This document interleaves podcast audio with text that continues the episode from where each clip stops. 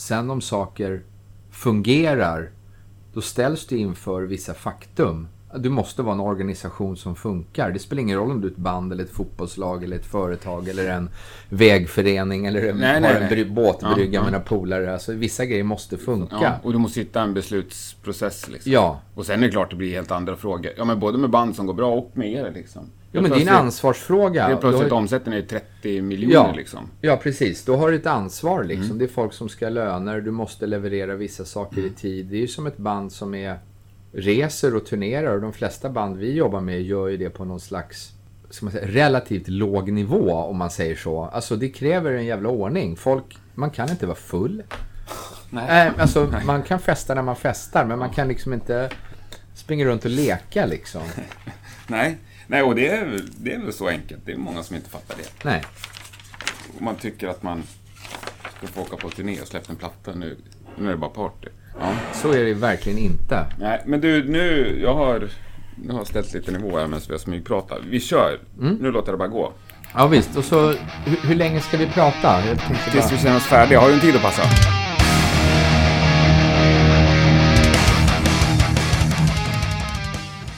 Du lyssnar på Rockpodden. Idag ska vi träffa en mycket intressant person. Johan Blarre Hargeby. Johan är punkaren som startar en skivaffär, som sen börjar pyssla med distribution, för att sen starta skivbolag med flera olika framgångsrika etiketter under sig. Och idag är Johan VD för Sound Pollution, det bolag som idag är absolut störst och viktigast i Sverige och Norden när det kommer till hårdrock och metal och extrem musik. Johan är också en musikälskare av stora mått och han hyser en enorm respekt för många av de personer och band han har jobbat med genom åren. Vi pratar också om vilka projekt i framtiden han brinner för och vilka band han verkligen tror på. Sen så blir det en hel del tillbakablickar på hur det såg ut när den svenska döds och black metal-scenen växte sig stark. Det här är Rockpodden med mig Henke Branneryd. Jag önskar dig en god lyssning. Ja, då sitter vi i konferensrummet på kontoret hos Sound Pollution. Mitt emot Johan Blarre Hargeby. Mycket, mycket trevligt att se dig som gäst i Rockpodden. Tack så mycket. Fantastiskt. Du är ju den första gästen jag har som kommer att få representera musikbranschen. Okej. Mm, hittills har vi pratat med musiker av olika... Nu kommer den andra mörka sidan. Nu kommer fienden. Fast den som alla vill åt. Den som Just alla det. vill vara kompis med. Jag förstår. Ja, Vi vill ju vara kompis med våra artister och de vi representerar också. Det handlar ju Ja. om ett ömsesidigt förtroende och respekt någonstans. ja Hoppas låter, i alla fall. Det låter bra. Men det är många som vill ha er som kompis. Ja, det finns ju många vi vill vara kompis med också. Ja. Och eh, ja, så är det. Det bygger ju någonstans på en, på en relation och förhoppningsvis att man lyckas bygga långsiktiga relationer. För det, så är det ju. Vi jobbar ju liksom inte med kortsiktighet eller med hits i den bemärkelsen. Det är klart att vi vill ha hits, men eh, om man pratar hårdrock eller rock'n'roll överhuvudtaget så de flesta artister har långa karriärer. Ja. Och det är det det bygger på. Titta på klassiska band nu, jag menar som... ja, Det blir ju kanske fåniga exempel, men typ Iron Maiden, AC, AC/DC, Ja. Metallica, som just, i alla fall nu, är världens största band. Ja, fortfarande. Fortfarande, och det var ju liksom en gång i tiden ganska extrema och tuffa band. Nu är det liksom ja, världens Mm. mest framgångsrika artister, de som säljer kanske framförallt mest konsertbiljetter Mm. av, av alla. Och det är artister som hållit på i decennier. Det är otroligt. Och vi kommer ju liksom från en punk... Jag är ju så pass gammal så jag är uppväxt liksom i den första punkeran och liksom är van i det här med att göra saker själv och inte få någon hjälp utifrån utan ja, do it yourself helt enkelt. Och vi drog ju igång i liten skala som någon slags hobbyverksamhet. Jag och min ständiga kompanjon Kalle von Scheven. Och eh, när vi startade någon gång i mitten på 80-talet så startade vi av ett brinnande intresse av musik. Det, det var ju det vi gjorde. Alltså vi sprang på konserter, vi köpte skivor och ja, det var våra liv. Och sen helt enkelt så bestämde vi att fan ska vi inte ta tag i det här och göra någonting med musik. Det är ju det vi gillar och det, Ja. vi ägnar all tid åt ändå. Och så gjorde vi det. Sen för att göra en lång historia kort. Vi kanske återkommer till det här under samtalets gång, vad vet jag. Men vi öppnade den här lilla skivbutiken där vi började sälja tuff musik. Ja.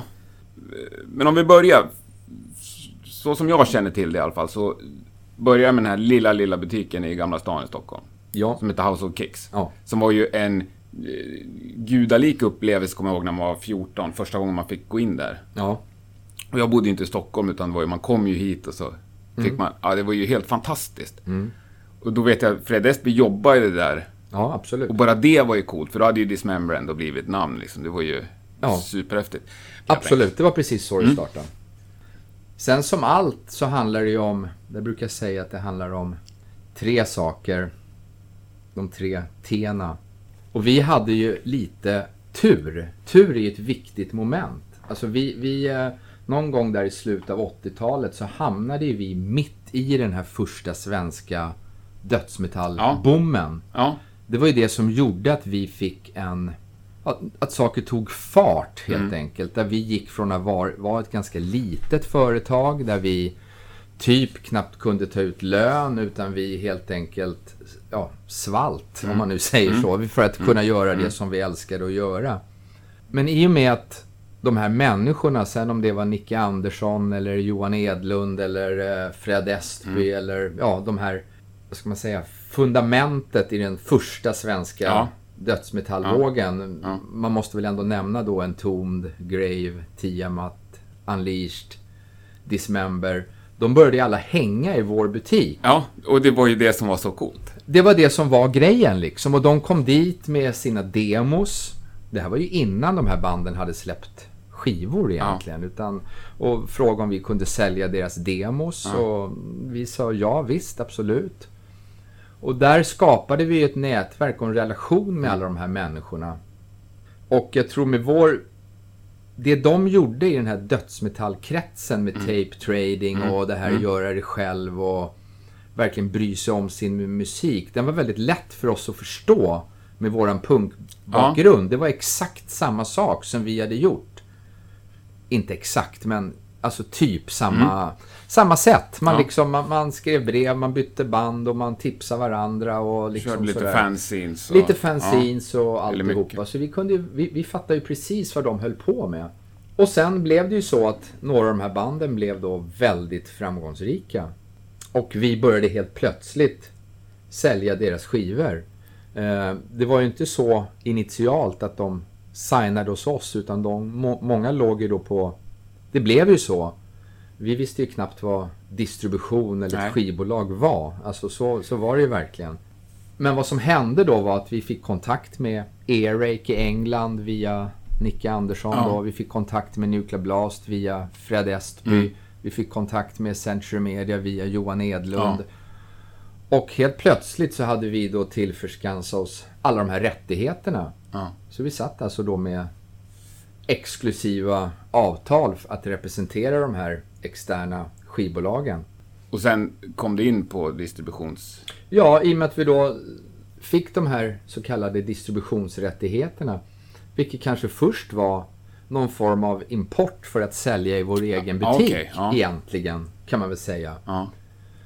Eh, Ja, för det, det var ju liksom svårt att få tag på bra skivor på den tiden. absolut. Det var ju lite innan Det Spotify. låter ju som att det var ja. stenåldern liksom, men det, tiden går fort när man har roligt, höll jag på att Ja. säga. Eh, nej men alltså det, det var ju med att vi, och med de här rättigheterna följde ju då ett ansvar och vi började då helt enkelt bygga en distributionsverksamhet där vi Mm. sålde till andra återförsäljare, det vill säga andra butiker. Plus att vi hade ju en otrolig entusiasm och glöd för det här vi gjorde. Alltså vi älskade ju det vi gjorde och slogs ju som djur för att promota och marknadsföra den här musiken. Och eh, det funkade, måste man väl säga. Självklart så var det ju inte... Vi var ju bara en liten bricka i det här. Självklart var det ju, om man tittar nu historiskt så... Alla de här människorna finns ju kvar. Några av dem jobbar vi med fortfarande, Ja. typ 30 år senare. Och några av de här människorna som man inte förstod då är ju extremt begåvade. Det är egentligen helt otroligt. Alltså vilka jävla Ja. människor och vilka talanger. Vilka tänker du på? Nej, men jag tänker givetvis på... Det finns ju många det, och det är fel att nämna massa namn. Och alla blir också en, ett resultat av den tid och rum man föds mm. i. Men spelar ingen roll om det är Micke Åkerfeldt i Opet som mm. jag tycker är liksom mm. ett unikum som, mm. eh, vad ska man säga, musiker och som har gått från ja, extrem dödsmetall till någon form av, jag vet inte vad man ska kalla det för, progressiv rock ja. typ som man gör idag och extremt framgångsrik. Ja, eller Nicke Andersson som har haft fyra, fem olika karriärer i ja, olika minst. former. Ja. Som vi fortfarande jobbar med. Ja. Det är helt otroligt. Och eh, som nu med Imperial State Electric som är, går fantastiskt bra. Ja, Fred Estby, Dismember måste man ju också nämna som eh, har varit jätte, jätteviktig på många sätt. Dels ja, för att han är en helt skön snubbe men också att han har eh, Ja, vad många kanske inte vet är att han är en jävligt duktig ljudtekniker. Han är, reser mycket med ja. band och är mm. ljudtekniker och ja, turnerar världen runt mm. hela tiden som ljudtekniker åt massa band. Och producerar väl och spelar och producerar in? Producerar och spelar in. Johan Edlund, Tiamat, tycker mm. jag också är en sån där. Ja, det, det finns många. Kristoffer ja. Therion är också mm. en sån snubbe. Unleashed-killarna, Grave. Ja, det finns... Det är ja. fel att nämna massa namn, ja, det glömmer säkert massa folk. Inte, ja. men, men, men den här, för oss så är de här slutet 80-tal, tidigt 90-tal är extremt viktiga. För det var då vi gick från att vara ja, någon form av, eh, vad ska man kalla det för, Lattjo låda till att bli ett riktigt företag ja. med massa, massa anställda och börja ja. omsätta massa miljoner och alltihopa det här. Vi, alltså vi, vi byggde upp en fungerande distributionsverksamhet och eh, blev ett riktigt seriöst företag. Mm. Det var ju inte så att vi hade liksom någon affärsplan från början. Nej. Alltså absolut inte. Det, det, var verkligen inte så. Utan det här var, som livet kanske är, en, en slump. Vi hamnade där, mm. mitt i den här dödsmetallboomen. Det hade vi ingen aning om. Och vi lyckades ta tillvara på det. Och jag tror att en otroligt viktig grej är att vi kom från punken och att vi förstod det här den här underground-scenen och att det här var på riktigt liksom. Och eh, vi såg att de här människorna vi var väl 25 och ja. de var typ 16, 17, 18 ja. och de tyckte väl att vi var jättegamla. Ja. Um... Men ändå så anammade ni dödsmetallen. Jag är från Gävle, där, där var det ganska eh, vattentätt mellan punkare och dödsmetallare. Mm. Det var inte många punkare som gick och, och tyckte att dödsmetall var bra där. Nej, men alltså jag tror att det där är... Jag brukar ha funderat över det där lite då och då. Jag tror att uh, det är en av anledningarna till vår, om man nu får kalla det framgång. Det är att vi såg aldrig någon konflikt mellan punk och hårdrock. Nej. Jag kan bara gå till mig själv. Jag är gammal punkare men jag har mm. alltid gillat hårdrock. Ja. Alltså jag älskar fortfarande, jag tycker fortfarande tidigt 70-tal, där gjordes några av världens bästa mm. plattor. Ja. Alltså så är det. Det, det kan vara allt möjligt från Sabbath till The Purple men även Alice Cooper, Bowie. Ja, och även när jag var punkare så gillade jag också mm. hårdrock. Jag mm. kunde köpa Saxon, jag kunde köpa Iron Maiden. Mm. Ja, Motorhead älskade ja. jag liksom. Och, så jag såg aldrig den där konflikten. Nej, men vad bra. Det är vi tacksamma för. Som kanske för många fanns där någonstans. Plus att jag tycker ändå att det går... Jag vet inte vad man ska säga. Punken...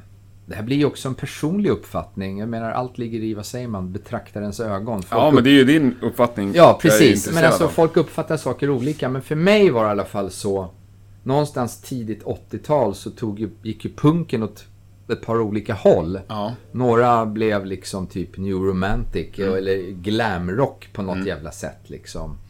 Ja, folk får göra vad de vill, men jag gillade inte riktigt det. Kanske Billy Idol gillade jag lite grann, men ja, inte det andra. Nej. Men sen var det ju många som tog det en annan väg och blev ännu hårdare och ja. ännu tuffare mm. och ännu råare. Mm. Sen om man hette Exploited eller GBH eller Discharge och ja. sådär. Och från Discharge till Napalm Death tycker, ser jag i alla fall en röd tråd. Ja, jag, jag förstår precis vad du menar. Och sen, sen kommer ju det här med... Ja, sen kommer ju amerikanska influenser också där, där man kanske var mycket mer teknisk. Mm. På något sätt. I mean, Morbid Angel måste man ju nämna liksom, ja. på något sätt då. Som ändå, i alla fall för mig när man hörde det första gången. Det, var ju något helt nytt. Ja. Alltid fascinerar mig liksom. Fan, de de gör det här på ett sätt som ingen har gjort förut. Och det var väl lite det som kanske också Skogsberg gjorde med en Ja. tomd. Det var också någonting nytt. Stenhård, tuff musik med ett ännu hårdare, råare sound. Men ändå kontrollerat. Ja, nej, en tum tycker jag fortfarande är sjukt bra. Ja, det är ju outs, det, det är ett sånt Ja. band som är helt outstanding. Och eh, vi har ju fortfarande de tre första plattorna i katalogen. Ja. Och eh, det var bland de första plattorna vi släppte på riktigt. Och det är fortfarande plattor som nu, ja, vad fan, när, ja, vad har det gått? 25-30 år. De här plattorna säljer fortfarande x antal Mm. exemplar varje år. Så att de har ju blivit klassiker på något sätt. De är ju liksom, det är, ja, Ja, verkligen. Ja, men där började ni och nu har ni byggt upp ett, ett stort, välfungerande företag. välfungerande vet jag inte, stort vet jag inte heller. Men, men eh, alltså allt går ju lite upp och ner. Och, alltså vår bransch har ju varit extremt förändlig Ja. av massa olika skäl.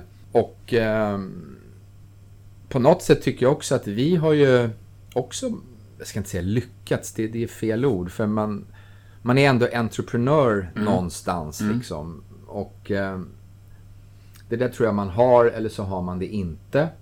Jag tror inte det är något som man... Man kanske kan lära sig, vad vet jag. Och man kanske kan gå Handelshögskolan och bli entreprenör. Och man kan ha tur. Men jag tror att eh, antingen att vara småföretagare, det är ju en livsstil. Det är ju Ja. ett sätt att leva. Och vi har tagit väldigt mycket risker under åren. Det har varit extremt tufft emellanåt. Ekonomiskt, privat. Eh, ja, men det krävs otroligt mycket av en i tid. Mm. Så är det ju. Men, men det var ju så, dödsmetallen kom och på något sätt har den bestått. Det, är- det är egentligen otroligt. Det är nästan så att jag är förvånad själv. Alltså det är, tittar jag på punken så, om man nu ska dra paralleller, men det kändes som att där handlar det om att gå lite all in och sen brände man ut sig rätt snabbt och det höll i ett par år. Ja, Men eh, inom metal är det inte riktigt så. Nej. Utan där är det liksom, eh, det är jävligt konservativt, det är långsiktigt, man kämpar på. Och det spelar ingen roll om man liksom är Steve Harris eller... Ja, men även Iron Maiden har haft extrema dippperioder. Ja, det glömmer folk bort. Liksom. ja många kanske gör det. Ja, och, eller Saxon liksom. Ja. Och, vad fan, eller Twisted Sister. Det spelar ingen roll, men alltså det de har kört på. Alltså Ja, så ja. är det och det har funkat. Jag träffade Iron Maiden på en lunchrestaurang i Los Angeles eh, 95. Mm. Då satt de liksom, jag kommer ihåg han, Jannik hette han så. Ja, ja. Mm. En barnvagn så här och käkade lunch. Och så var det nog mer folk runt omkring. Då skulle de spela på kvällen på alltså en liten klubb. Ja, visst. Då var de ju ex, extremt små Mm. ett tag där. Jo. Ja, det, var- det var coolt. Men kör på liksom, så är Ja. det. Men alltså sen, sen är det ju så, jag tycker ju någonstans att, att eh, rockmusik ska ju vara självklart liksom lekfullt och barnsligt och allt det där. Det hör ju liksom till. Det spelar Ja. ingen roll om det är Alice Nej. Cooper eller Kiss eller vad det nu är Nej. liksom. Utan det ska ju vara roligt och det måste vara lite med glimten i ögat. Men samtidigt måste man ta det på allvar. Det är ju på allvar. Det är på allvar, det är Ja. på riktigt liksom. Jag brukar säga det att vi, vi säljer ju musik av fans för fans. Ja. Liksom. Det är ingen, ingen jävla skämt liksom. Nej, sen, nej. sen får man ju leka och ta ut Ja. svängarna och sådär. Men det är ju ingen motsättning i det. Nej, absolut inte. Sen kanske folk som jobbar på kontor och bara lyssnar på radio kan tycka att det är någon slags nöjes... Någon fritidssysselsättning. Nej, det är det inte. Det, utan det, är folk, det handlar om att folk lägger ner ett stort engagemang och väldigt mycket tid och ja, resurser Ja. helt enkelt. Sen är det klart att folk mognar och man tänker lite annorlunda när man är 28 mot när man är 18 kanske. Men, men jag tycker något som är viktigt att säga tycker jag ändå är det här med att dödsmetallen var ju liksom på något sätt en provokation som rockmusik ska Ja. vara. Ja. Och det där förstod ju vi då i och, med, i och med att vi kom från punken. Och det tycker jag var intressant för att vi märkte ju hur många som var i vår ålder då fnös åt hela grejen och Ja. inte tog det på allvar och tyckte liksom "Äh, det är ju larvigt, det går inte att höra vad de sjunger Nej. och bla bla bla. Man bara, vad fan menar du liksom? Det där, så där sa ju dina föräldrar om Ja. Johnny Rotten. Det gick Ja. inte att höra vad han Nej. sjöng heller. Men lyssnar du på det nu så är det ju, det går inte alls speciellt Nej. fort och han sjunger ganska tydligt. Och dödsmetallen tog ju liksom allt någonstans ett snäpp Ja. vidare. Ja.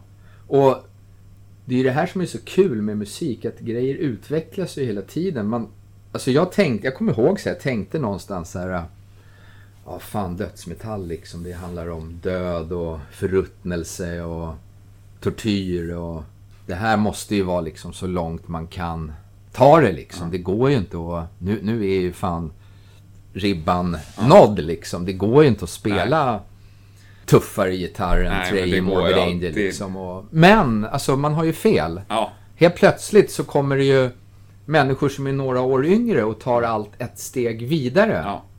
Och på något sätt så blev ju vi, vi var ju liksom de som sysslar med tuffare musik. Så att vi fick ju nästa generation också. Sen om det var liksom, ja, får man nämna lite namn igen som kanske då Marduk eller eh, Dissection eller Katatonia eller Dark Funeral måste man väl nämna också.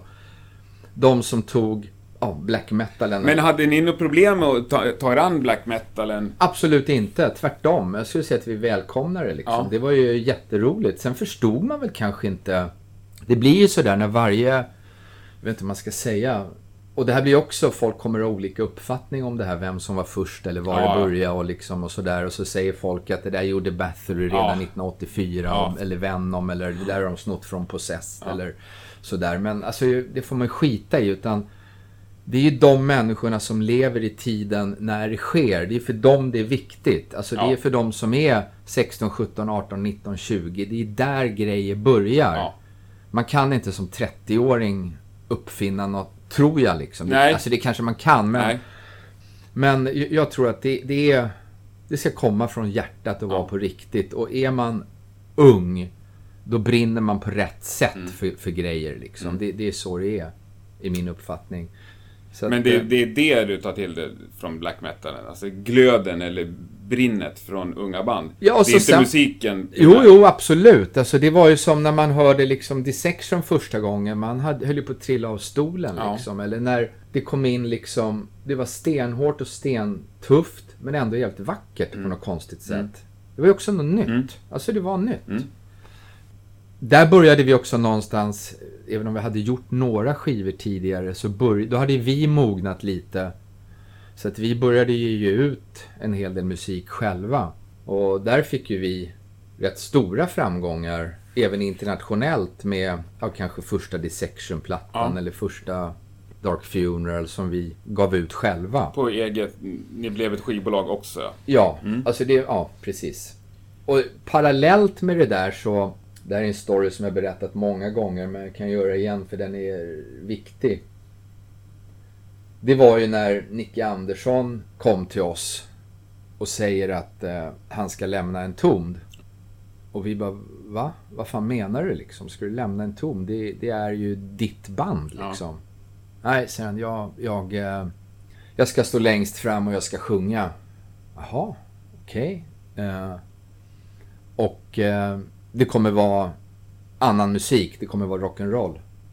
Jaha, vad ska vi göra då? ja, ni ska väl ge ut skivan, säger han. Jaha, säger vi, men... Eh, jaha. Ja, vad då säger han? Det är det en så jävla svår fråga? Ja, vad menar du? Ja, det, ni behöver ju bara svara ja eller nej. Jaha, ja, ja, vi säger väl ja då.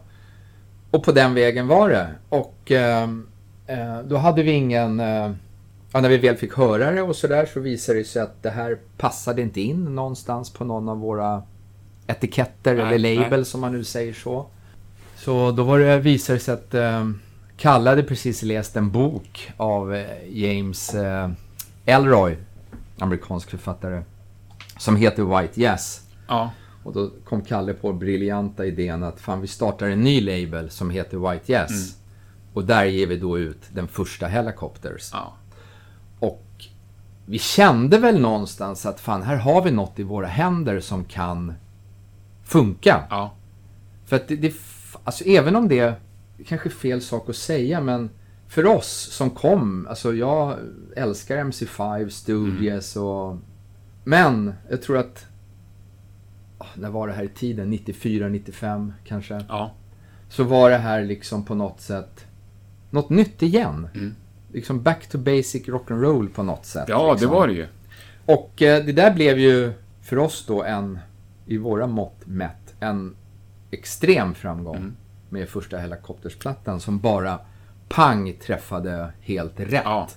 Och det var ju helt otroligt och då blev ju den här White Yes-etiketten typ en etikett där alla ville vara helt plötsligt. Då- Det blev liksom... Mm. Ja, det är klart. Ja, så blev det liksom. Det var helt otroligt. Och sen måste man ju nämna det här med provokationen igen. Så jag trodde att dödsmetallen var det mest provocerande som mänskligheten skulle uppfinna. Men det var ju fel. För black metal tog det ju där ytterligare en snäpp, ett snäpp och blev ännu mer provokativ.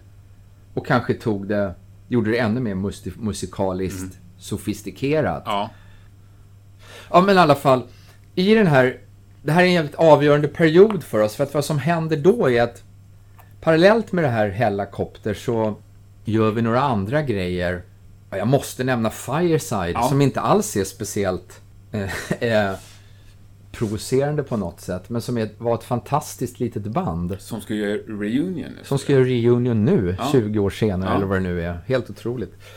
Men i alla fall, det var ju också en sån här kvalitativt, vilket tråkigt ord, kvalitativt. Men alltså de, de, de gjorde ju ja, ett par fantastiska plattor som funkade liksom Mm. kommersiellt. Ja. Och eh, vann en Grammis, och, vilket vi gjorde med Hellacopters också. Samtidigt som det kom en annan person som lyckades provocera folk på riktigt mitt upp i alltihopa. Eh, från liksom ingenstans, som jag måste nämna. Det är Ja. Dennis Lyxzén Ja. med Refused. Ja. Vi sitter liksom mitt i den här uh, med ja, dödsmetallen, black metalen, fireside, helicopters. Sen kommer Refused. Ja. Och liksom säger att eh, vi är veganer, vi eh, eh, dricker ingen alkohol. Och är aggressivast av alla. Ja. Fast ser ganska vanliga ut. Ja. Och han blev ju nästan någon form av talesperson för ja, de som var... ja hela straight edge-grejen ja, i Sverige i Ja, alla fall. Och det där blev ju också för oss en jättestor framgång. Mm. Så att vi var verkligen mitt i, eh, vad säger man? Ja, mitt i ögat, Ja. höll jag på att säga. Med många grejer samtidigt. Och parallellt med det här så tror jag vi får vår största framgång ever. Med ett band som jag måste nämna. Det är ju Hammerfall. Det är liksom allt det här sker under ja, en ganska intensiv period på bara några år. Det är liksom med Alltså, Allt det här hände kanske under en period på 3, 4, 5 år. Kom, alltså det här är ju så, det låter så sjukt att säga nu, men när man tänker efter, det här var ju fortfarande när TV kunde ha genomslagskraft. Mm. Och jag minns så väl med Hammerfall, jag tror att låten hette Renegade om jag minns rätt. Ja. Vi kanske sålde 10 000 plattor med Hammerfall, vilket var relativt mycket även för oss. Sen fick vi in den här videon, Renegade, på ett program som jag tror hette... fan hette det? Voxpop. Ja. Och eh, det bara small ju till. Så vi, jag tror vi sålde från 10 000 till 50 000, typ över en natt. Ja. Och den gick ju upp etta den här uh, Mm. videon med Hammerfall på det här Voxpop videolistan. Och eh, med all respekt till, till Joakim och Oscar, men Hammerfall gjorde ju inte heller något nytt. Alltså, det var ju nytt för många, men i och med att jag hade liksom, jag hade ju hört Halloween och tysk power metal långt tidigare och visste vad det var liksom sådär. Ja. Men de gjorde det ju sjukt bra. Och helt plötsligt så från att ha varit det här liksom tuffa dödsmetallen eller extrema black met- metalen eller den skitiga garagerocken eller den där hardcore straight edge snubben. Så står här helt plötsligt ett band i liksom nitar och läder och ber om ursäkt för precis ingenting utan bara kör med full glädje och så jag kan fatta att om man var 13-14 så får man samma känsla som jag själv fick när man såg Kiss eller Alice Cooper första gången. Tror jag. Jag tror att det var det som Hammerfall lyckades tända. Jag tror massa unga människor upptäckte hårdrock igen på grund av Hammerfall. Mycket möjligt, ja. Ja, jag skulle säga att det var så. Det, Ja. Folk kommer säkert säga emot, men alltså det, vi lyckades, eller Hammerfall lyckades väcka liksom Ja. en, en lust igen liksom hos massa nya unga människor. Ja, och de hade ju absolut någonting som slog igenom även äldre människor. Absolut. Jag visst. tror att många av de här som sitter i bilen och lyssnar på musik bara. Absolut. De kan nämna typ Metallica och Hammerfall, kanske. Absolut. Som jo, men alltså, så var det ju. Hammerfall blev ju ett av Sveriges mest framgångsrika och största band under Ja. en period. Så, var det. Och det var ju skitkul. Och, och det roliga är att folk kanske tror att det ska vara någon sån här konflikt mellan dödsmetall, black metal eller straight edge eller garagerockarna eller power metal-människorna. Men nej, så var det aldrig liksom. Utan det var... Ja, det är ju coolt och ni har ju samlat alla, samlat alla på något sätt under era, ert paraply. Absolut, så, så är det ju. Det- Men eh, vi har ju, alltså vi tillhandahåller ju någon form av service kan man ju säga. Vi, vi, vi ska ju liksom sälja och marknadsföra den här musiken. Vi, vi är ju deras, vad ska man säga, budbärare eller vad man nu ska Eller men vi Ja. hjälper ju dem Ja. liksom på något sätt. Och, och vi fyller ju, vi är ju bara en liten bricka. Eh, och vi har fått förtroendet liksom att jobba med de här Mm. människorna och det är jag extremt tacksam för. Ja. Sen är det ju så att vi är en liten aktör. Vi har begränsade ekonomiska resurser. Så att eh, när vissa band växer så hänger vi ju inte med. Vi har inte... Jag menar, det hände ju med Hellacopters till exempel. Alltså när det, det blir en... Det, det blev ju väldigt framgångsrikt. Mm. Och eh, om eh, då ett majorbolag kommer och säger att här får du ett fett förskott, eh, nu vill vi att du gör nästa platta Mm. med oss. Vi lovar det här och det här och det här. Då kan inte vi... Vi kan inte konkurrera med det. Men hur funkar det? Var det som att de flyttade hemifrån, så att säga? Eller var det att de vände ryggen? Nej, det vill jag inte säga. Nej, jag tycker att det kändes ganska... Klart att vi tycker det är tråkigt någonstans när man inte kan vara med. Ja. Men, men så är det ju liksom. Vi- Det, vi måste ju göra saker som vi har budget Mm. för och som vi klarar av. Om- Om jag skulle göra nästa platta med Metallica skulle jag gå i konkurs innan den Ja, var klar. ja. Liksom. Och Det- dessutom kanske jag inte skulle kunna leverera det de förväntar sig. Man måste väl inse sina begränsningar någonstans. Jo, men du pratar mycket om begränsningar och att ni är litet och små, men ni är ändå en maktfaktor i rock och hårdrocks-Sverige. Skulle jag säga. Ja, fast så tänker man inte. Alltså, utan vi, vi gör vår grej. Sen självklart så försöker man göra grejer så smart och bra och med så mycket eftertänksamhet som möjligt. Men eh, alltså jag tycker ändå att vi har jobbat alltid som underdogs och kommer Ja. göra till den dagen vi Ja, dör, höll jag på att säga. men det är nog Alltså, skönt att du har den inställningen. det måste nog vara så liksom. Det, det är ju så. Det är samma sak med att vara entreprenör. Man tror alltid att det ska gå åt helvete liksom. Nej, men Ja. alltså den dagen du tror att, att du är hemma eller något sånt Ja. där, då kan det ju liksom... Nej, det, Nej, det är klart. Om du går här och, och spänner hängslena och känner Nej, dig som en makthavare, inte. då kanske det blir fel. Då är man nog väldigt illa Ja. ute. Då blir man som Donald Trump, jag på att säga. Nej, jag vet inte. Nej, men alltså det... Det, det tror jag inte Nej, det tycker jag... Det, nej, det känns inget bra Nej. liksom. Och, men, men samtidigt så... Sen är det ju tufft och hårt ibland. Alltså så är det ju. Jag vet ju att det finns ju folk som har haft problem med oss också. Ja. Som, så sen finns det folk som har precis motsatt uppfattning. Mm. Men det där är ju en klassiker liksom. Eh, Man brukar säga det som... Ja, går det bra är, artist, är det artistens förtjänst. Går det dåligt så är det skivbolagets fel. Så, så är det ju också. Så man, man, man har ju en liksom utsatt, utsatt position liksom. Ja. Så, så, är det ju. Eftersom man förväntas leverera ett resultat och andra artister jämför sig alltid med de som är mest framgångsrika Ja. och... Men det är väl lite mänskligheten. Jag vet inte om man ska kalla det avundsjuka, men... Ja, men du vet, det är ju konkurrens. Ja, jag Alltså, förstår precis. Så, så, så är det ju. Ni har jobbat med otroligt många band genom åren. Mm. Vad skulle du säga är utmärkande för ett band som är lätt att göra med? Ja, men det, är att det, det, det är att det är bra, seriösa människor. Alltså, det blev ju så här också att alltså, jag älskar fortfarande extrem och tuff och rå och hård musik. Och kommer alltid göra.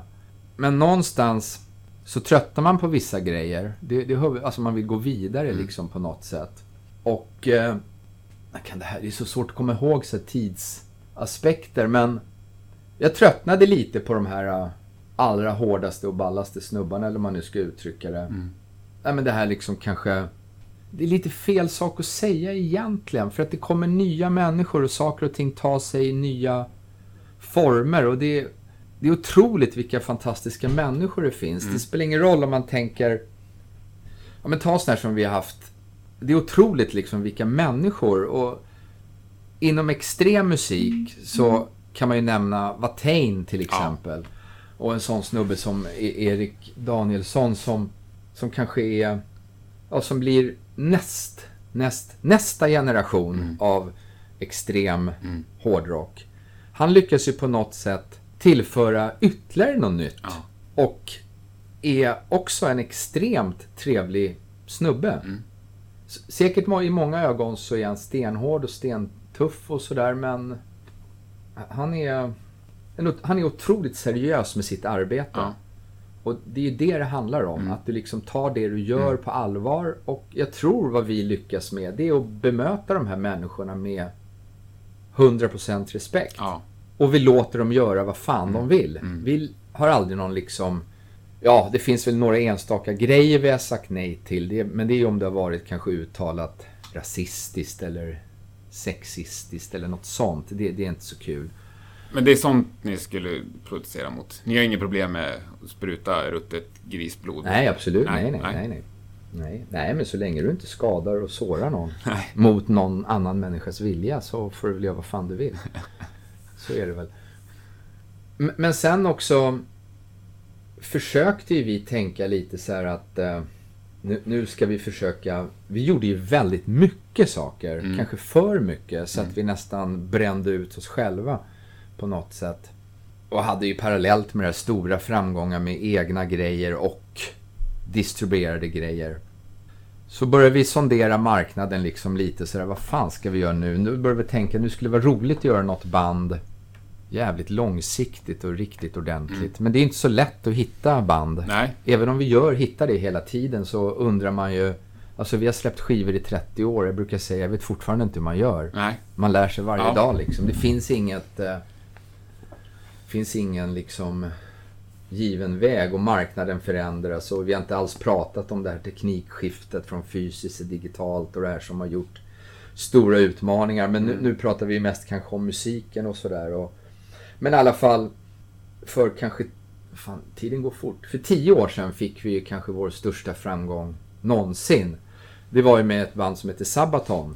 Ja. Som vi gjorde dem... Det fanns ju några andra band strax där innan som var nära att få samma resa, men där det föll just på att människorna i bandet var inte rätt. Men Sabaton var ju rätt på flera mm. sätt. Och som också ett bra exempel på det här hur vi som litet bolag ställs inför utmaningar. Vi gjorde ju Sabatons tre första plattor, egentligen fyra om man ska räkna den allra, allra första. Som först kom ut på ett litet italienskt bolag. Om man nu ska räkna det som en Sabaton-platta, även om det är en gjord under namnet Sabaton. Men då hade de väl inte riktigt hittat sin Nej. stil, om Nej. man nu ska säga så. Utan den kom ju med Primo Victoria. Och Sabaton blev ju extremt framgångsrikt för oss. Och det visar ju sig att de hade ju också det här med entreprenörstänket mm. och nästan jämföra Per Sundström med Steve Harris liksom, ja. typ. Ja. Nej men det här, han har liksom en tydlig bild vad han vill. Ja. Eh, självklart är ju Jocke, mm. eh, Joakim Brodén, mm. den musikaliska motorn liksom och upphovsmannen. Men jag tror de två tillsammans gjorde något väldigt speciellt och gör fortfarande mm. något väldigt speciellt och ska ha liksom all cred och respekt för hur... Jag vet ju hur hårt de har jobbat mm. och jag vet vad de sa till oss på våra första möten och de sa liksom att gör vi det här så ska vi göra det på riktigt.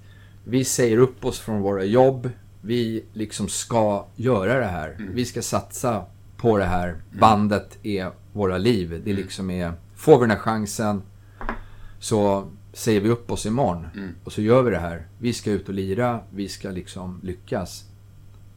Det har man ju hört förr, men, men här, känd, här det här var annorlunda. Mm. Alltså det var annorlunda. Och eh, det blev ju för oss en väldigt stor framgång. Mm. Nu har vi inte kvar dem längre, ja, för att det växte oss ur händerna ja. helt enkelt. Men det, det måste ju ändå kännas en enorm stolthet. Både med dem och Absolut. Hellacopters och de som växer ur eran... Absolut, visst är det så. Och jag menar med, med Hellacopters är ju ett annat exempel. Det var ju... Vi gör de här första skivorna. Han går vidare, signar på majorbolag, turnerar världen runt och blir väldigt framgångsrik. Men... Jag vet ju inte alla detaljer här, men, men eh, han bestämmer sig för att lägga ner Hellacopters. Ja. Och då kommer han ju till oss och säger att eh, jag ska göra en skiva till och jag ska göra en turné till och jag vill göra sista skivan med er. ja. Jaha, säger vi, men eh, jag vet inte om vi kan finansiera det, om vi klarar det liksom. Och då säger han bara att Nej, men det spelar ingen roll, jag börjar det här med er, jag ska sluta det med er, så är det bara.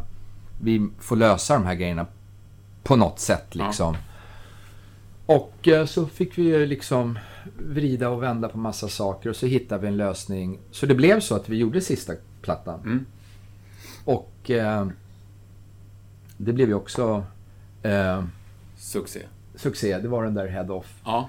Eh, ja, det blev faktiskt på riktigt en succé. Men vilket gjorde att vi knöt an till honom igen liksom. Och vi kom på att hur jävla kul det var att jobba tillsammans. Trots att vi inte hade gjort det då på några år.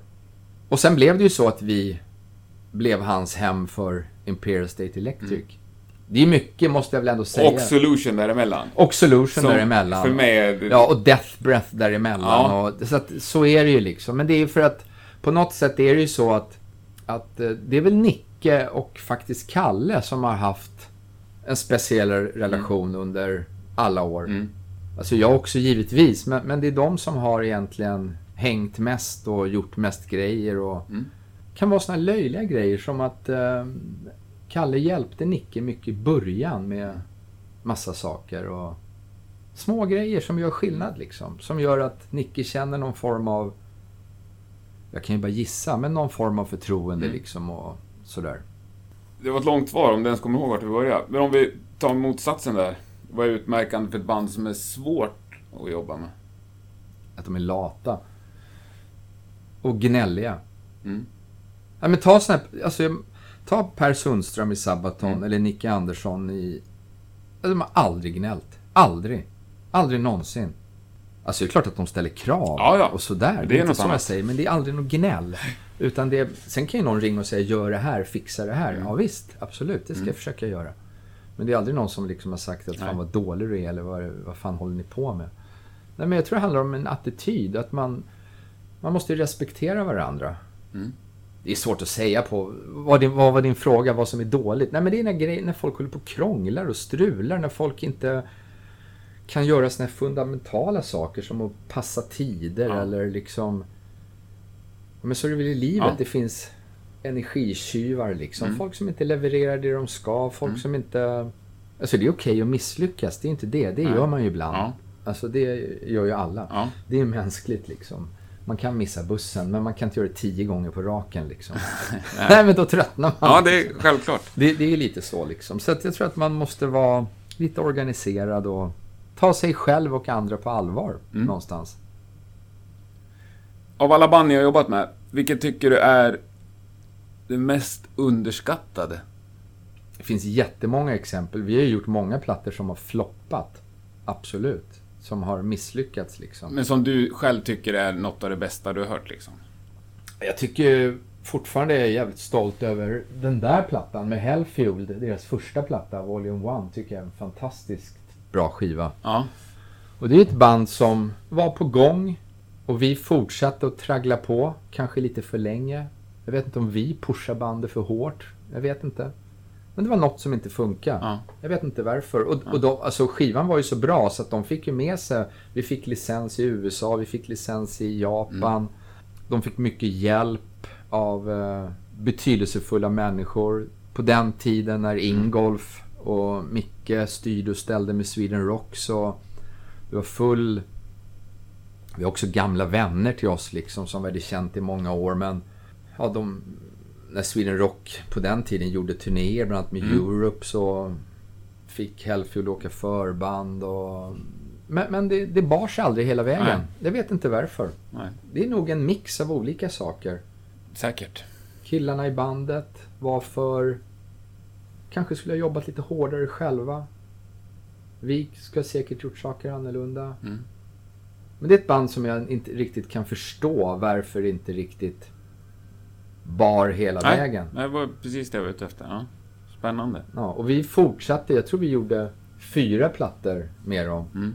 Men det gick liksom åt fel håll. Det gick neråt istället för Ja. uppåt på något sätt. Ja, det var ju tråkigt. Ja. Och sen, sen måste jag nämna, sen finns det band som jag tycker fattar fel beslut i karriären. Åh, nämn några, snälla. Bullet är ett Ja. jättebra exempel. Som eh, var liksom, där gick det ju verkligen åt rätt håll. Mm. Det gick uppåt, uppåt, uppåt och det var liksom en jävligt bra plattform runt bandet. Mm. Alltså de hade, det är nästan så att jag, med all respekt till, till killarna i Bullet, men jag tror inte de faktiskt förstod riktigt vad de hade lyckats med. När de, alltså vi här brann ju så in i helvete för bandet. Mm.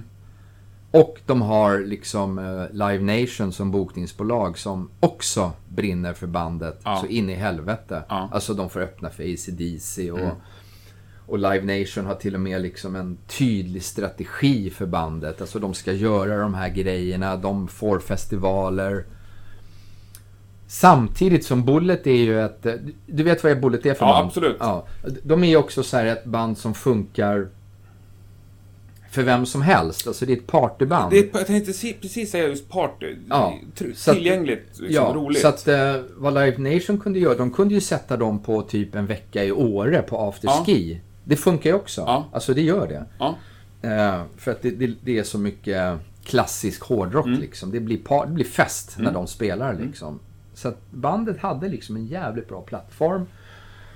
Om jag minns rätt så gjorde vi tre plattor med dem och det gick bara uppåt och uppåt och uppåt. Och jag tror det ursprungliga avtalet vi gjorde med dem var just för tre plattor. Och i samma veva som vi ska släppa tredje skivan så säger de upp avtalet med oss. De typ levererar tredje plattan, vi ska dra igång hela PR och marknadsföringsapparaten och står på tårna liksom för att nu ska vi ta i så vi skiter på oss liksom. Och, och, och jag bara tänker, hur kan bandet ur ett strategiskt tänk samtidigt som vi ska liksom vara superentusiastiska så meddelar de oss att de typ begär skilsmässa. Ja. Det blev lite konstigt. Och samtidigt som de ger Live Nation foten som bokare. Vi bara, vad, vad fan håller ni på med liksom? Ursäkta, men alltså det här är ju jättekonstigt. Det är lite som att ni har allt för era fötter. Ni ska göra, nu ska den här plattan Ja. ut på marknaden, den ska promotas och ni tar bort. Hade ni varit lite smarta kunde ni åtminstone hållit käften i några månader. Låt Alltså, oss jobba Ja, för var er. tyst Ja. liksom. Håll käften liksom. Var lite clever här Ja. liksom. Men jag tror att de fick extremt dåliga råd från ja, de som de valde att lyssna på just Mm. då. Nu vet ju inte jag vad som liksom... eh, eh, Man vet ju aldrig. Men jag tycker det var ett extremt Ja. klantigt beslut. Ja. Och jag kan fatta att man som band... De hade ju säkert då redan klart med någon Mm. annan större Ja. men det handlar ju, och och alla som känner till bandet vet ju vad de signade och vad som, vad som, var de hamnade. Och sådär. Och det kan jag förstå, men det är ändå så att om du tar ett sånt steg som artist så ska du ju också kunna försvara din position i en större organisation. Annars blir du ju liksom överkörd och bortglömd. Ja. Om du är här var de ju prioritet ett. Ja. Helt plötsligt så går de från att vara prioritet 1 till att vara väldigt långt ner på listan. Det blir inget bra. Nej, Nej. jag förstår. Sen okej, jag fattar. Ibland måste man ju chansa också. Givetvis. Om du får en chans så måste du ju ta den. Ja. Det kan jag ju förstå. Men eh, här kändes det liksom... De var inte riktigt där. Nej. De var på väg dit. De kanske, hade de väntat en, två plattor till, då tror jag allt hade sett helt annorlunda ut. Med all respekt, men Ja. de, de, eh, Nej, men det var bra. min uppfattning är att de fattar, fattar fel beslut. Mm. Men det har jag också gjort många gånger, så det, det är inte det. Aldrig jag faktiskt. Kan ett band vara överskattat från din, ditt sätt att se på det? Nej, fan. Band ska vara överskattade. Alltså, Nej, jag tänkte mer att, de, att man har nått framgång som man på något sätt i dina ögon inte är värd. Liksom. Nej, nej. Eller tycker du att man alltid är värd den framgång man får? För att man har fått den på grund av någonting? Nej, men det är klart, det finns ju vissa som har mer tur än andra eller råkar befinna sig i rätt sammanhang eller något sånt. Men jag skulle ändå vilja säga att de som har lyckats Dels är det ju sådana som är då väldigt bra och begåvade och lyckas få sin grej att funka. Och som har varit helt envisa och jobbat hårt. Jag, jag, jag kan inte komma på någon som bara har glidit på en räkmacka. Liksom. I alla fall Nej. inte i vår Nej. värld. Utan det spelar ingen roll. Fan, folk glömmer bort hur länge In Flames har hållit Mm. på. Liksom. Eller, alltså, fan, de har ju hållit på i 25 år. Nej men det är, Liksom, min, alltså- det är min tes och min syn på det också. Alltså det, det, det finns inga genvägar. Nej. Det är hårt arbete. Och du måste, det är som jag själv. Alltså, vi, jag tror folk inte förstår hur mycket tid vi har lagt ner. Alltså vi jobbar ju från sju på morgonen till tio Mm. på kvällen. Ja. Alltså så är det. Det, det liksom är vad som krävs. Mm. Det finns inga, inga genvägar och det finns inga liksom... ehm, Sen är det klart att, men så är det ju ibland. Det finns vissa som alltid får den snyggaste tjejen. Man vet inte, fattar inte varför. Vissa har tur. Nej men du vet liksom. Ja, så det, det, livet är inte alltid rättvist. Tyvärr. Men, Nej. men jag kan inte komma på någon som har bara liksom glidit fram. Sen kanske folk tror att... Eh, ja, jag vet inte. Kanske tror att eh, Dregen eller Nicke Andersson lever något rockstjärneliv. Men så är, jag vet ju hur hårt Ja. de jobbar. Ja. Alltså det, de är extremt seriösa med det de gör. Mm. Och de måste göra rätt mycket saker för de måste också betala hyran. Ja. Alltså så är det.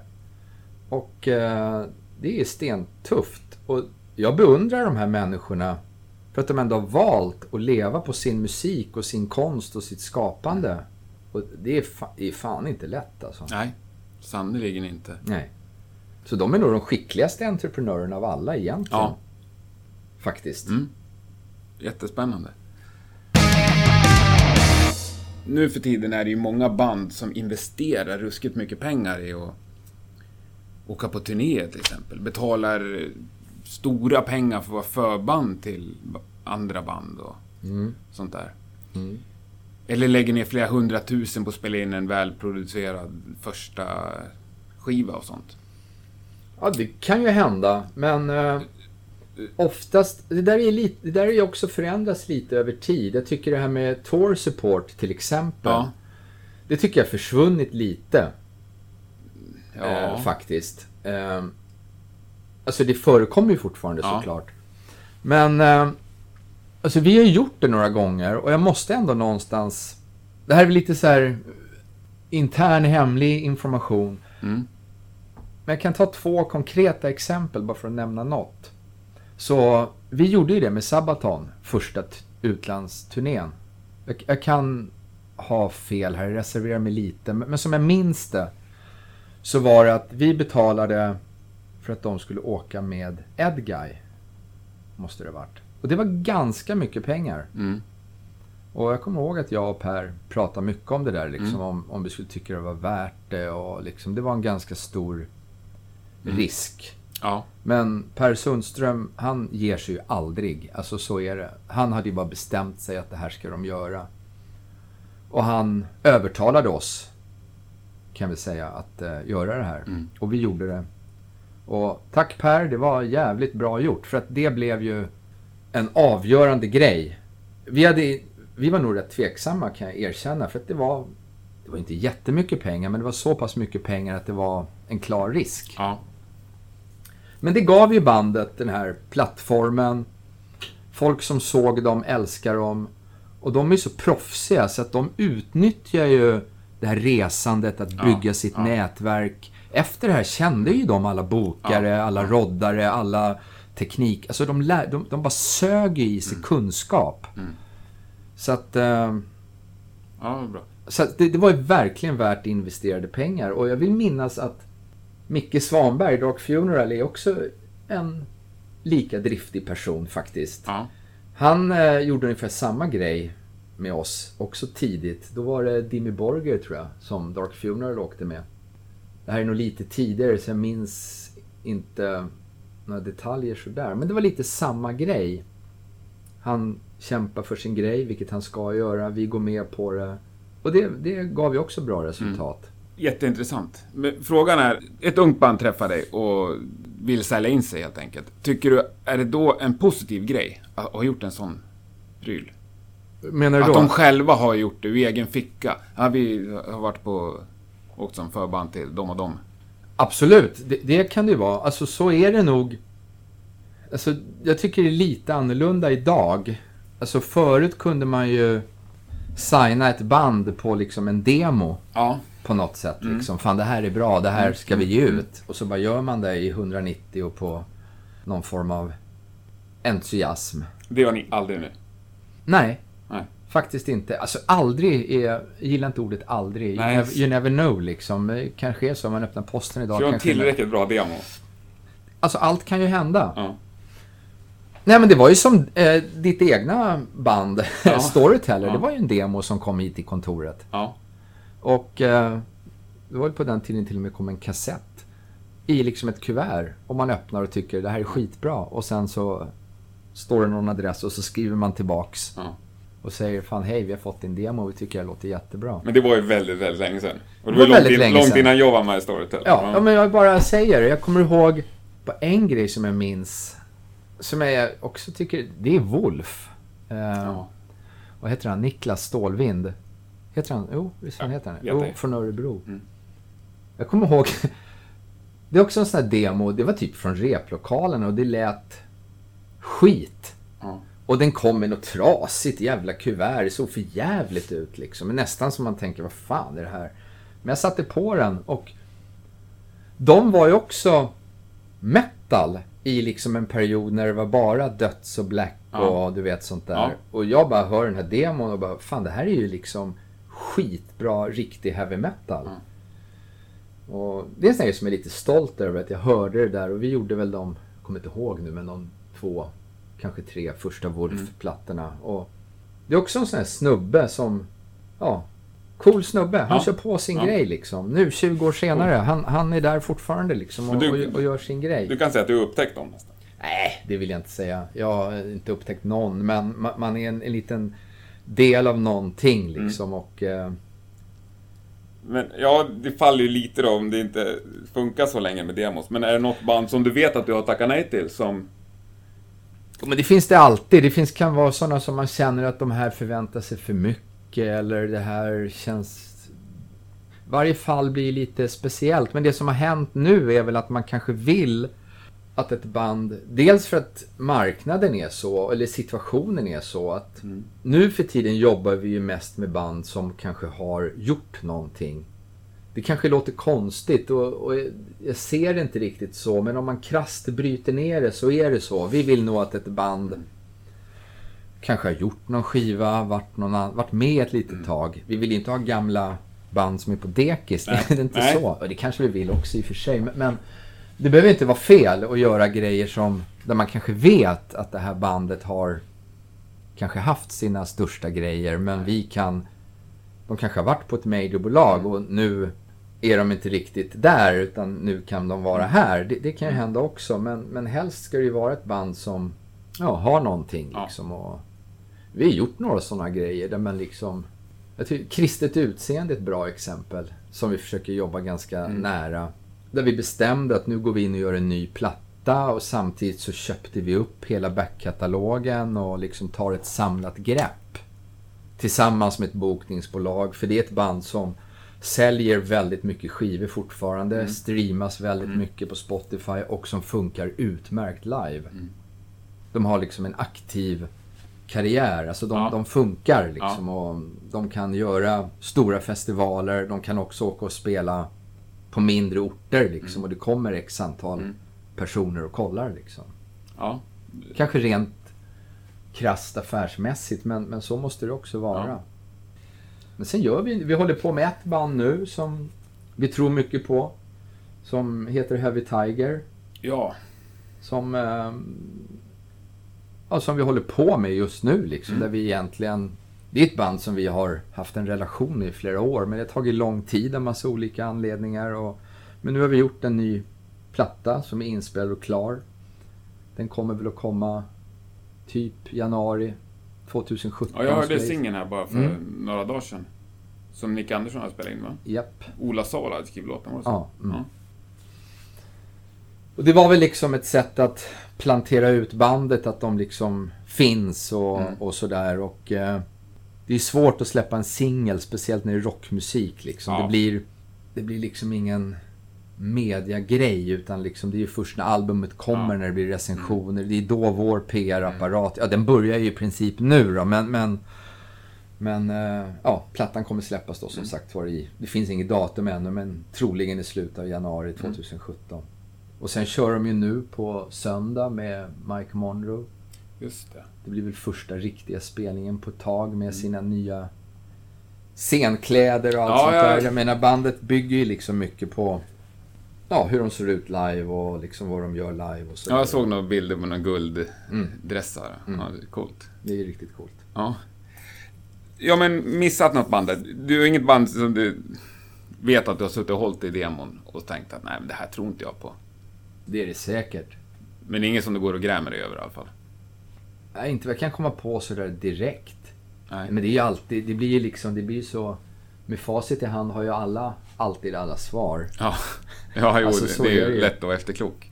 Det är väldigt lätt att vara efterklok. Eh, det finns det säkert massor med exempel på.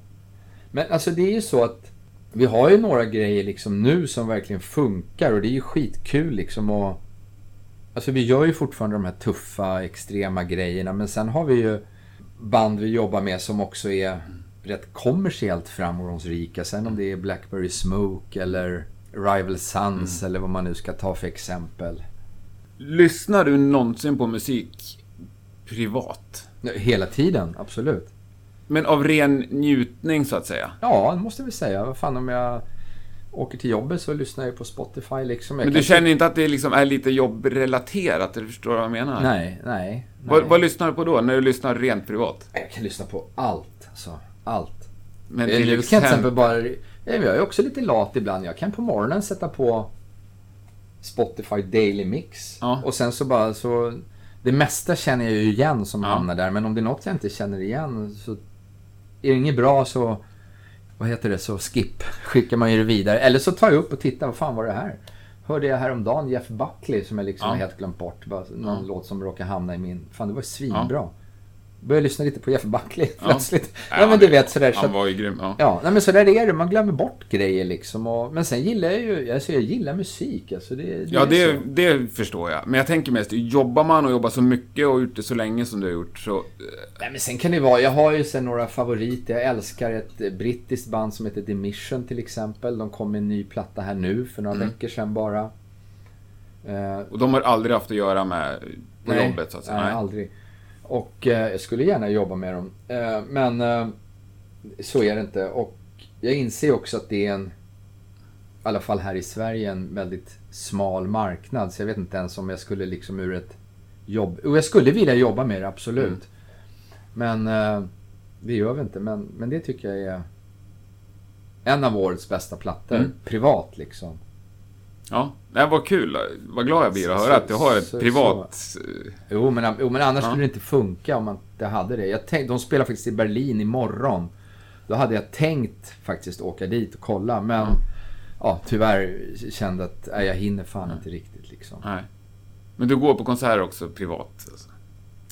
Ja, det händer ju. Ja, jag tycker absolut. det är imponerande. Jag tycker men alltså inte, inte... Sen blir man alltså jag är 55 år. Alltså det det kanske är fånigt att säga för att 55-åringar går på konserter fortfarande. Och tittar på Sweden Rock till exempel så tror jag...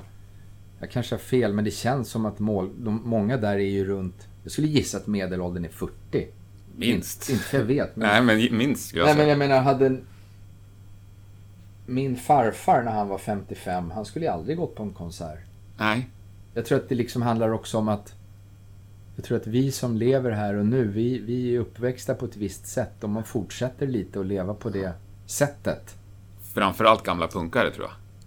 Nej, men jag tror det gäller Jo, det folk tror jag. i stort. Alltså, nej, men jag tror att vi konsumerar mycket kultur. Det spelar ingen roll Ja. om det är film eller musik eller litteratur eller vad det nu är. Liksom. Ja. Jag tror att vi... Det är viktigt med liksom stimulans från massa olika grejer. Liksom. Roa sig är viktigt. Liksom. Ja. Och det är väl det musik är. Det är ju ett nöje på något sätt. Förhoppningsvis. Förhoppningsvis. Ja. Jo, men det tror jag. Ja, inspirerande.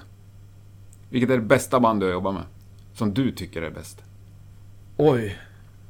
Gud, vilken svår fråga. Förhoppningsvis har jag inte jobbat med dem ännu. Ja, det är väl ett mycket bra svar. Jag hoppas att det kommer. Ja, skönt. Jättebra. Så att eh, så är det. Alltså, man vill ju näst, alltid hitta nästa spännande grej liksom. Mm. Alltså så är det ju. Och mm. Jag tror ju väldigt mycket på Heavy Tiger. Mm.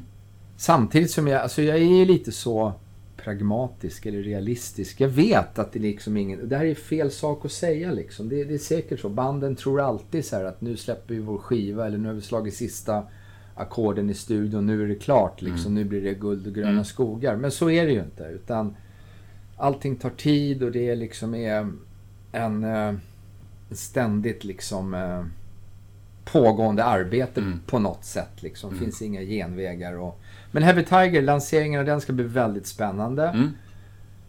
Och eh, jag tror att vi kommer få en, det här vet jag ju inte, men eh, och vi har inte skickat ut musiken ännu till några partners, men vi kommer göra det relativt snart. Mm. Vi håller på nu med artwork och sådana där mm. grejer. När det är klart och vi har ett fastställt releasedatum så kommer vi att skicka ut den till våra distributörer och mm. licenspartners och sånt där. Och där någonstans så tror jag att Japan kan gilla det här. Eller jag vet att de kommer göra det, men ja. jag vet inte på vilken nivå. Men Nej. jag hoppas att vi hittar någon som är villig att satsa precis som vi satsar. Ja, spännande. Men det vet man först. När man, nummer ett handlar ju liksom hur, hur kommer folk hur kommer folk ta emot den här plattan liksom? Hur kommer de... Ja. Sen målar man ju alltid upp någon bild för sig själv. Jag menar... Heavy Tiger för mig, det blir också att man får sin egen bild. Men jag kan inte låta bli att tänka på typ Runaways. Donnas, om du kommer mm, ihåg ja. det här mm. bandet, mm. som jag tycker är ett fantastiskt band. Som var jävligt nära att mm. breaka mm. riktigt, mm. riktigt stort. Mm. Alltså det gick ju uppåt, uppåt. Mm. Jag är taskig koll på dem kan jag villigt erkänna. Jag vet att jag recenserade första plattan och tyckte den var skitbra. Sen ja, det var jätte, ingen... jättebra. De gjorde någon platta på Atlantic som jag tycker fortfarande är skitbra. Händer att jag lyssnar på den mm. ibland. Men jag vet inte vad som hände med bandet. Det bara försvann. Mm. Och de gick ju så här liksom, jag tror sist jag såg dem var här på Münchenbryggeriet. Det är säkert, ja det är ju många år sedan, men jag tyckte det var svinbra. Det var ja, jättemycket folk. Alltså, och det kändes, fan det här kommer funka. Men det gjorde det inte. Nej, det är ju en ombytlig bransch. Ja, men alltså, så är det ju. Men det räcker ju med att någon i bandet tröttnar. Kemin som fanns mm. försvinner. Ja, det finns... Och det är lite anledningen till varför vi har signat Heavy Tiger och vågar satsa så mycket. Där har vi ju gjort en relativt dyr produktion mm. liksom och mm. investerat mycket pengar och tagit en betydande risk. Det är ju för att vi har följt det här bandet i två, tre år. Det är samma personer. De känns jävligt tajta. Ja. Det är jävligt seriöst. De eh, vill mycket med bandet. Mm. Ja, det känns stabilt liksom mm. som de har en ja. bra grund att stå på. Det finns de har ett bra management, mm. de har en, en bokare. Ja, plattformen är liksom där. Men du rundar av där. Stort tack Ja, tack Johan. själv. Det var kul. Det var roligt. Man, man liksom sitter... Svårt att sitta och prata om sig själv så här, men uh, det är rätt intressant. Ja. Och uh, förhoppningsvis får man... Jag vill bara en sak. Det är att göra det här i många år till. Ja. Jag har liksom inget... Och det önskar jag all lycka Annat med. för mig. Nej, och all lycka med med allt såklart. Men ja, Heavy Tiger gick jag igång på när du pratade om det. Ja, det ska bli väldigt spännande. Och, eh, men jag tror man måste vara lite ödmjuk så inför ja. hur svårt det är. Liksom, ja.